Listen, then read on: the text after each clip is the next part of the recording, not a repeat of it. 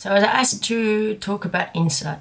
So, generally speaking, insight is nothing more than if you understand something, like if you understand how something works.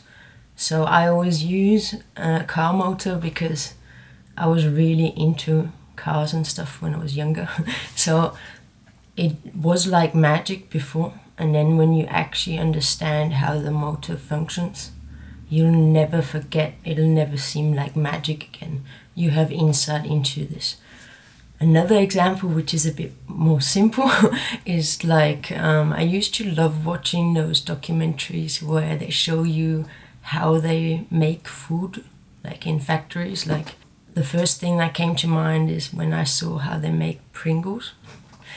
I'll never forget that they're not really made from potatoes, but potato pulp.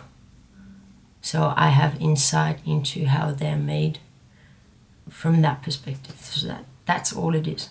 So Krishnamurti is talking about you having insight to your own life.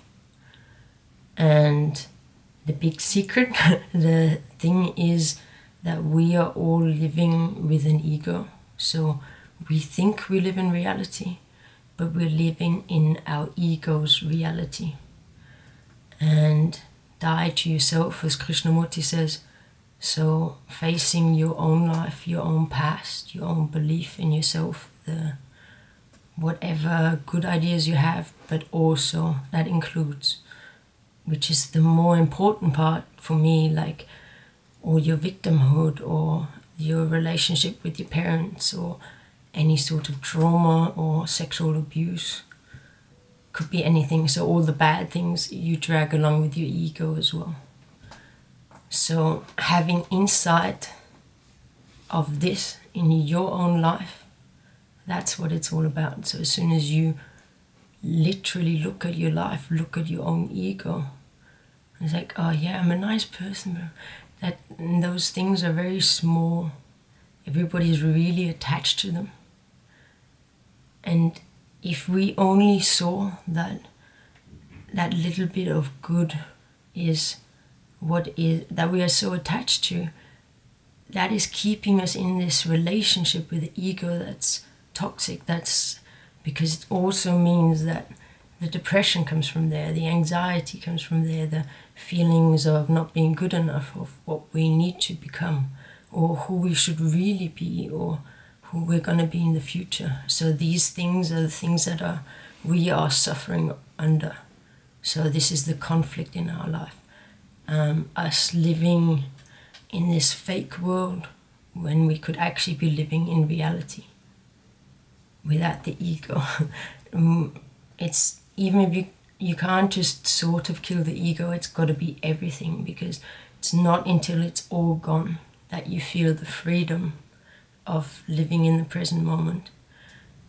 Many, um, I heard somebody that seems to have been listening to what I've been saying, and I, for a second, I was like, oh my god, like there's another person that understood.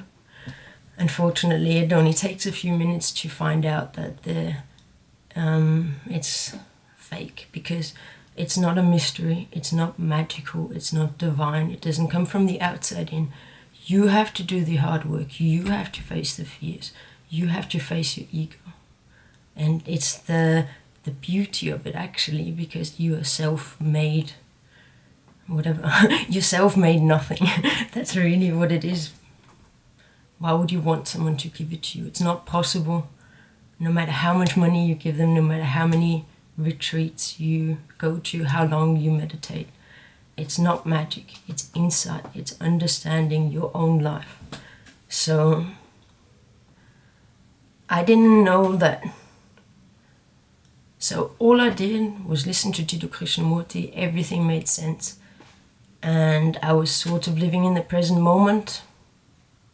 That was a relief. That's why the gurus work, because you can practice living in the present moment. That's what Eckhart Tolle is all about but it feels completely different when you're in the present moment limited, so obstructed, so because you have to be, because this person said you should be, because Eckhart Tolle I don't know, whatever, or this exercise to keep present.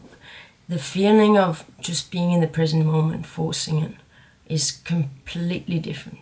Yeah, it's it's the same on paper. That's why the gurus always trip up, or the fake gurus, whatever they are. They, I call them ghouls because what they're doing is so so callous. It's you're taking the most innocent, vulnerable search of human beings and you're misleading them. It, it like it hurts. That like I think like if they weren't out there, I probably wouldn't feel it, feel the necessity to speak. But it's like they are waging war on innocent souls and nobody is speaking on their behalf. So